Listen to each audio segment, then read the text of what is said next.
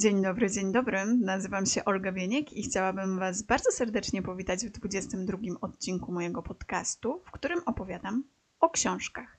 A dzisiaj książka jak na mnie niezwykła, ponieważ ja nie przepadam za biografiami, a ta mi się tak strasznie podobała. Może dlatego, że nie jest taką typową biografią i no po prostu jest to książka niezwykła i za chwilę będę o niej opowiadać więcej, ale na samym początku e, kilka słów o tym, co to za książka. Ta książka to Sempre Susan, czyli wspomnienia o Susan Sontag, napisana przez Sigrid Nunes, wydana nakładem wydawnictwa Pauza, a przetłumaczona przez, czekajcie, bo muszę oczywiście otworzyć, bo ja mam pamięć słonia normalnie, e, więc przetłumaczona przez Dobromiłę Jankowską. Wydawnictwo Pauza chyba często pojawia się w tych podcastach, ale to jest książka o tyle niezwykła, że jest to pierwsza książka wydana przez wydawnictwo Pauza, która jest książką non-fiction. Także tym razem nie będzie opowieści, nie będzie o mikropowieści, nie będzie o opowiadaniach, tylko będzie o książce, która jest wspomnieniami. Zdradzę Wam pewną tajemnicę. Ja takich wspomnień nie lubię jeszcze bardziej chyba niż biografii e, czy autobiografii. Jednak jak mam taki rys od początku do końca jakiejś osoby, to jeszcze potrafię z tego coś ciekawego wyciągnąć, zainspirować się i jakoś to tam przeżyć. O tyle wspomnienia to bywa różnie, a tutaj jestem zachwycona, więc uwierzcie, że to jest naprawdę niezwykła książka i naprawdę bardzo gorąco, gorąco ją polecam. Może ten zachwyt jest o tyle prostszy, że sama autorka to nie jest, wiecie, jakaś tam pierwsza, lepsza pisarka, tylko powieściopisarka. I to powieściopisarka, która w 2000 bodajże 18 roku została nagrodzona National Book Award e, za książkę Przyjaciel. I tą książkę Przyjaciel również możecie przeczytać, e, przetłumaczoną na język polski i znajdziecie ją również w wydawnictwie Pauza. Zresztą nie tylko tą książkę, jej chyba ostatnia książka została wydana zarówno w Polsce, jak i w Stanach Zjednoczonych w tym samym czasie i jest to książka pełnia miłości. Przyjaciela bardzo serdecznie, gorąco polecam. Jeżeli chodzi o pełnię miłości, to jeszcze nie polecam, bo nie czytałam. Na pewno nadrobię i wtedy e, będę mogła zrobić tradycyjnie odcinek pod tytułem Wydawnictwo Pauza i kolejny autor, czyli o Sigrid Nunes. No na razie tego nie zrobię, bo jeszcze muszę uzupełnić trochę braki. Przyjaciel, naprawdę świetna mikropowieść, e, w ogóle bardzo taka ciekawa, przepełniona literaturą, e, smutkiem trochę, trochę żałobą.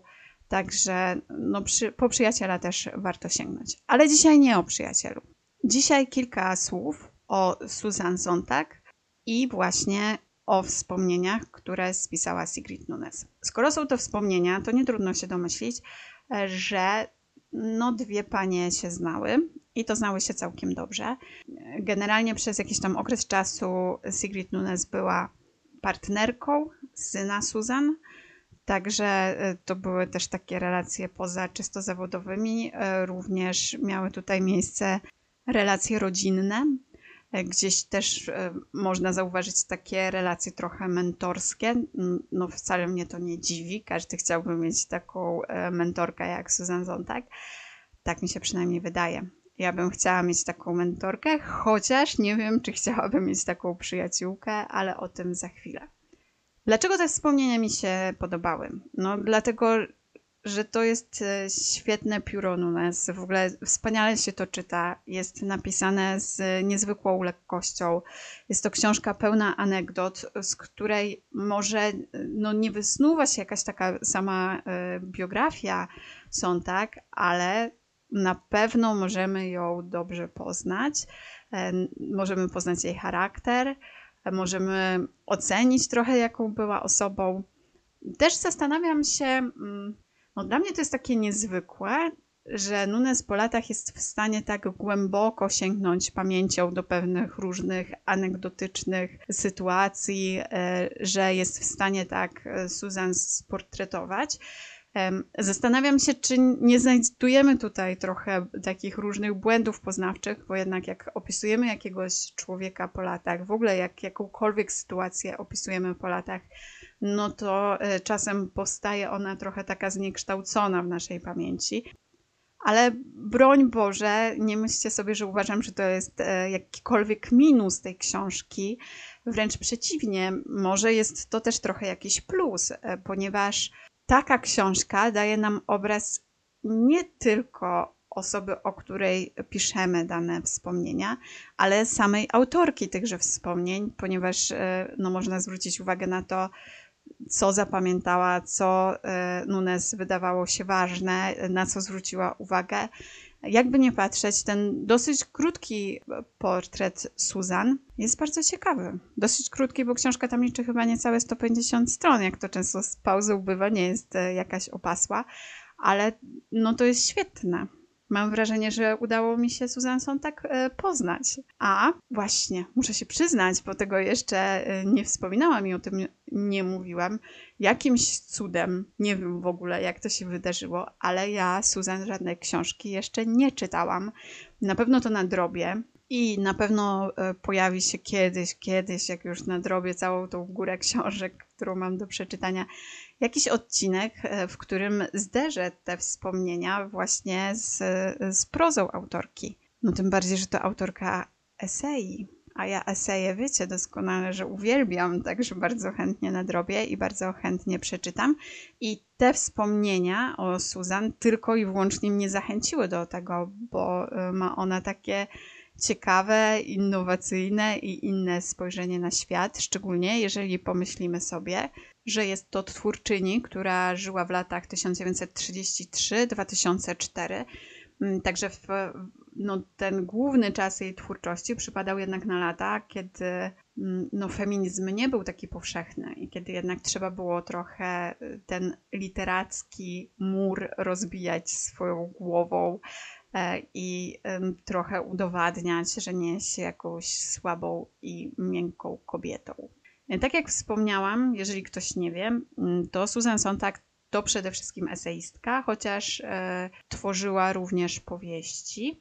Zresztą w tych e, wspomnieniach też możemy dowiedzieć się, że właśnie Susan strasznie cierpiała z powodu tych powieści, ponieważ dużo bardziej chciała być powieściopisarką, a nie zawsze te jej powieści były doceniane. Ona też nie zawsze była z nich zadowolona.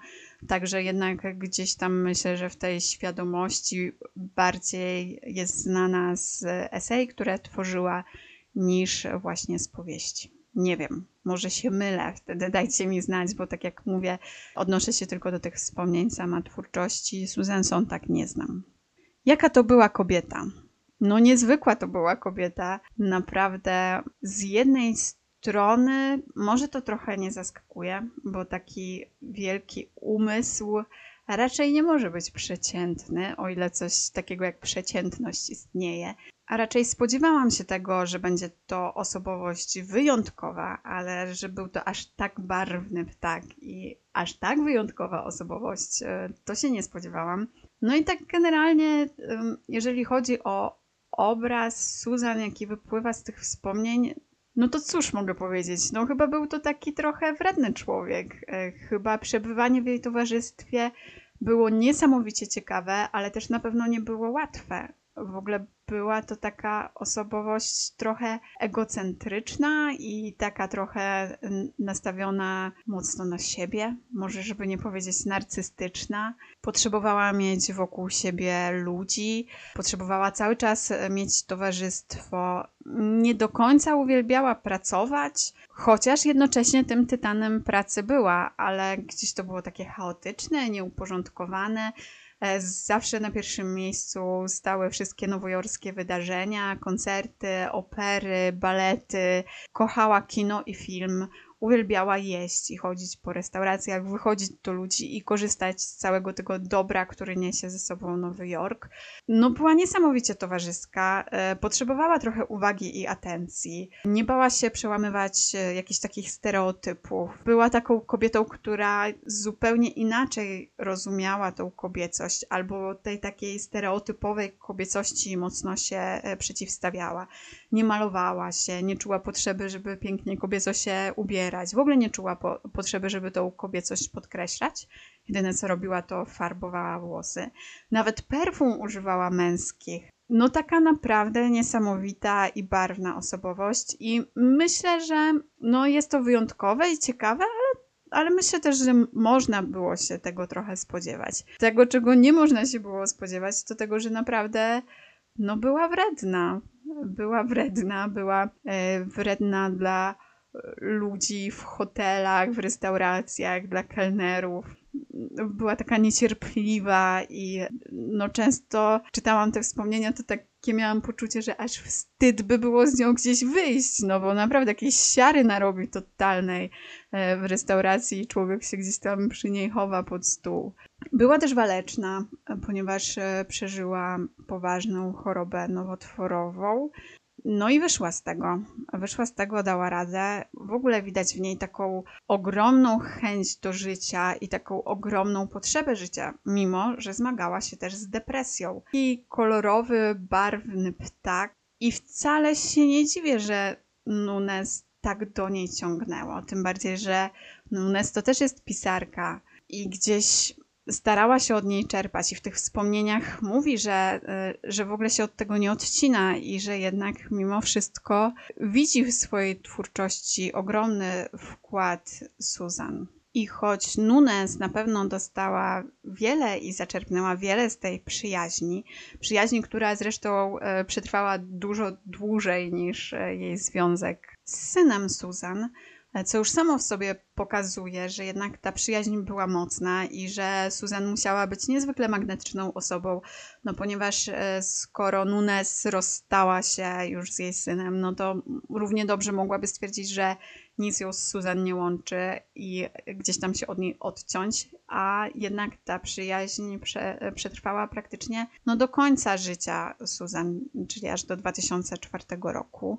No to nie była łatwa przyjaźń. Znaczy, zastanawiam się, czy to w ogóle była przyjaźń, czy to jednak e, była był taki związek mentor i uczennica, czy no mentorka i uczennica, i myślę, że chyba tutaj tego było więcej niż takiej czystej przyjaźni w takiej definicji jaką no, my rozumiemy. Tutaj takie, takich fragmentów, które pokazują, że życie Susan nie było łatwe, jest mnóstwo. Po pierwsze, była osobą, która uwielbiała się spóźniać i w ogóle nie czuła potrzeby, e, żeby być na czas. Wręcz uważała, tutaj e, cytuję, to są słowa wypowiedziane przez Susan do Nunes. Usiądź, nie musisz być tam dokładnie o czasie, nie bądź taka służalcza. E, w ogóle uważała, że skoro ktoś się denerwuje, że na nią musi czekać, to znaczy, że jest głupi, bo powinien być przewidujący i zabrać ze sobą jakąś dobrą lekturę i poczytać w tym czasie, i to wtedy nie byłby czas stracony. Mm, tak samo, tak jak już wspominałam wcześniej, uwielbiała łamać wszelkie konwenanse i w ogóle uważała e, konwenanse za głupotę. Jednym z takich e, konwenansów, które złamali we trójkę, czyli Susan Nunes i, i, e, i syn Susan David, to jest wspólne mieszkanie we trójkę. I trochę się to Nunes nie podobało, to szybko usłyszała, że nie była taka konwencjonalna. Kto mówi, że musimy żyć jak wszyscy?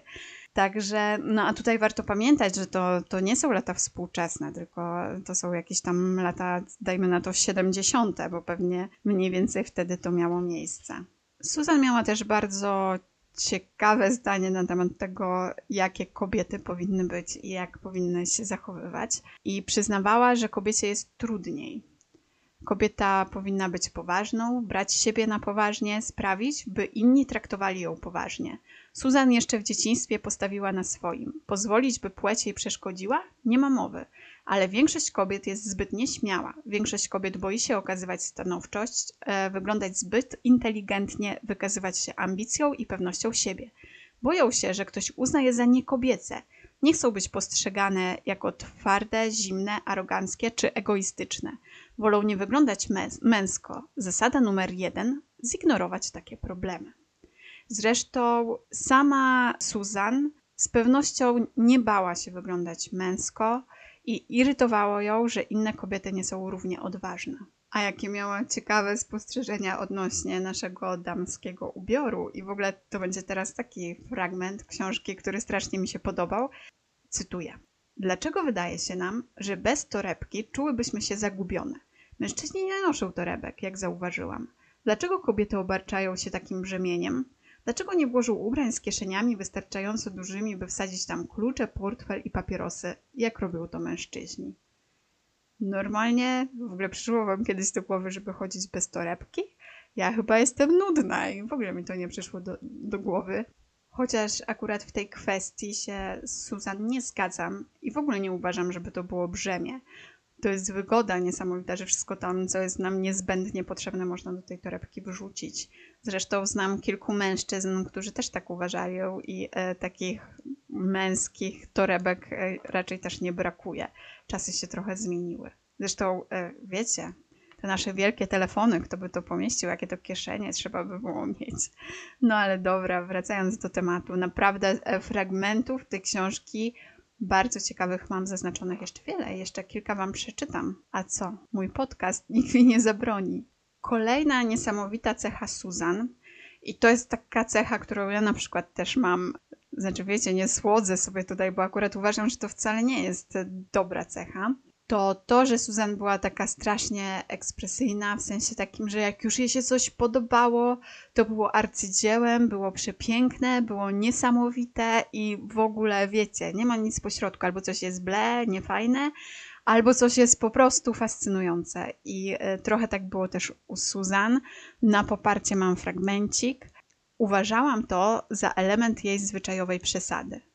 Każde dzieło sztuki, które się jej podobało, było arcydziełem, każdy artysta, który ją wzruszał, był geniuszem. Każdy mężczyzna i każda kobieta, którzy odważnie się zachowali, stawali się bohaterami, a za winklem zawsze czaili się jakiś Adonis albo jakaś Helena. Tutaj, jeśli chodzi o Adonisa i Helenę, to jest um, takie nawiązanie do tego, że Susan uwielbiała ładnych ludzi i bardzo piękno doceniała, ale to też było trochę tak, że nie chodziło wcale o takie klasyczne piękno, o takie piękno, o którym każdy e, by z nas powiedział, o Boże, jaka ładna modelka. Mm, potrafiła docenić jakiś nawet jeden niezwykle piękny, niesamowity element kobiecego ciała, piękne, duże oczy, zgrabny nos, czy po prostu zgrabne ciało i strasznie się tym zachwycała i strasznie na piękno, takie fizyczne, zwracała uwagę. Kolejny bardzo ciekawy temat, który pojawia się w tych wspomnieniach w kontekście Susan, to temat takiego snobizmu. I generalnie Susan była uznawana za straszną snopkę, a Nunes nie do końca się z tym zgadzała. Przy czym rzeczywiście rysuje obraz Susan jako kobiety, która uważała, że koneksje są ważne, że znajomości są ważne, która podziwiała ludzi bogatych i takich ludzi, którzy totalnie nie liczą się z pieniędzmi.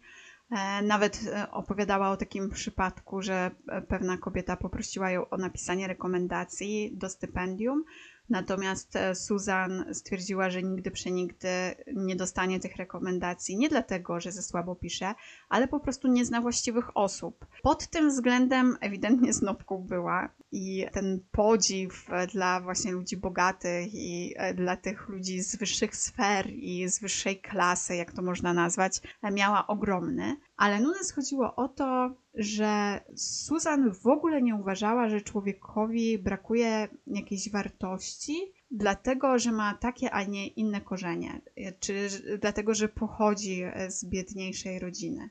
Pod tym względem tą snopką nie była i o ile sama gdzieś tam aspirowała i podziwiała ludzi z wyższych sfer, jak to byłby filmik, to bym robiła taki cudzysłów e, nad tym stwierdzeniem, tak totalnie nie nie uważała, że ludzie są gorsi, dlatego że do tych wyższych sfer nie należą. Mam tutaj taki fajnie opisujący tą jej cechę fragment. Kiedyś na lotnisku, zachwycona piękną cerą siedzącego obok niej chłopaka, Susan założyła się sama z sobą. I oczywiście, kiedy weszli na pokład, okazało się, że nieznajomy leci pierwszą klasą. Często miewała takiego rodzaju obserwacje, ale nie czyniło to z niej snopki. Absolutnie nie interesowało jej, czy ktoś pochodzi z dobrej czy złej rodziny, uważała takie rozróżnienie za zwodnicze. Nieważne skąd pochodziłeś, liczyło się, czy jesteś błyskotliwie inteligentny, nie da się bowiem ukryć, że Susan była zwolenniczką elitaryzmu. A jeśli miałeś dobry gust i bystry umysł, nie musiałeś nawet być wybitnie mądry. A jeśli byłeś piękny, nie musiałeś być mądry ani trochę. I choć potrafiła zirytować się na księgarza, który nie rozpoznał nazwiska Sontak, nie przeszkadzało jej, kiedy przedstawiono jej tancerza baletu nowojorskiego, który zapytał: A pani czym się zajmuje? No niesamowicie to ciekawa jest e, osobowość i jak na razie, jak widzicie, trochę mi się ta Susan podoba i pewnie mogłabym się z nią zaprzyjaźnić, a na pewno chętnie bym miała taką mentorkę, to życie razem z nią i obok niej mogłoby być bardzo ciekawe. No jednak są też takie momenty, w których strasznie mnie irytowała i miała też takie mm, poglądy, które w zasadzie w, w chwili obecnej i e, w dniu dzisiejszym byłyby totalnie nie do przejścia. I głównie właśnie takie poglądy, które mnie irytowały i denerwowały, to są poglądy feministyczne Suzan.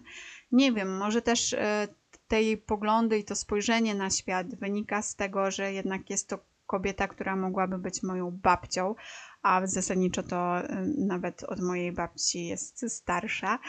Więc na pewno ten feminizm wtedy też był inny. Teraz jesteśmy już trochę mądrzejsi, mamy badania naukowe, mamy trochę inne spojrzenie na ten świat, trochę więcej rozumiemy, więc y, takie poglądy są zasadniczo niedopuszczalne.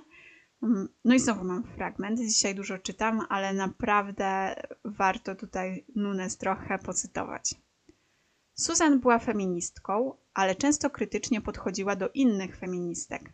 Tak również traktowała większość feministycznej retoryki, uważając ją za naiwną, sentymentalną i antyintelektualną, a potrafiła być wroga wobec tych, którzy narzekali, że kobiety są niedoreprezentowane w świecie sztuki czy wyganiane z kanonu, niedelikatnie przypominając wówczas, że kanon – podobnie jak sztuka, geniusz, talent czy literatura, nie jest pracodawcą zachowującym parytety. Była feministką, która uważała większość kobiet za niedoskonałe, miała pewnego znajomego, inteligentnego i żonatego, regularnie się z nim spotykała i uwielbiała go słuchać.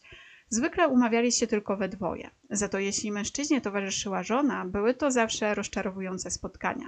Susan narzekała, że w obecności żony mądry i intelektualnie inspirujący facet robił się nudny. Z irytacją stwierdzała, że towarzystwo nawet bardzo inteligentnych kobiet nie jest zwykle równie interesujące jak towarzystwo inteligentnych mężczyzn.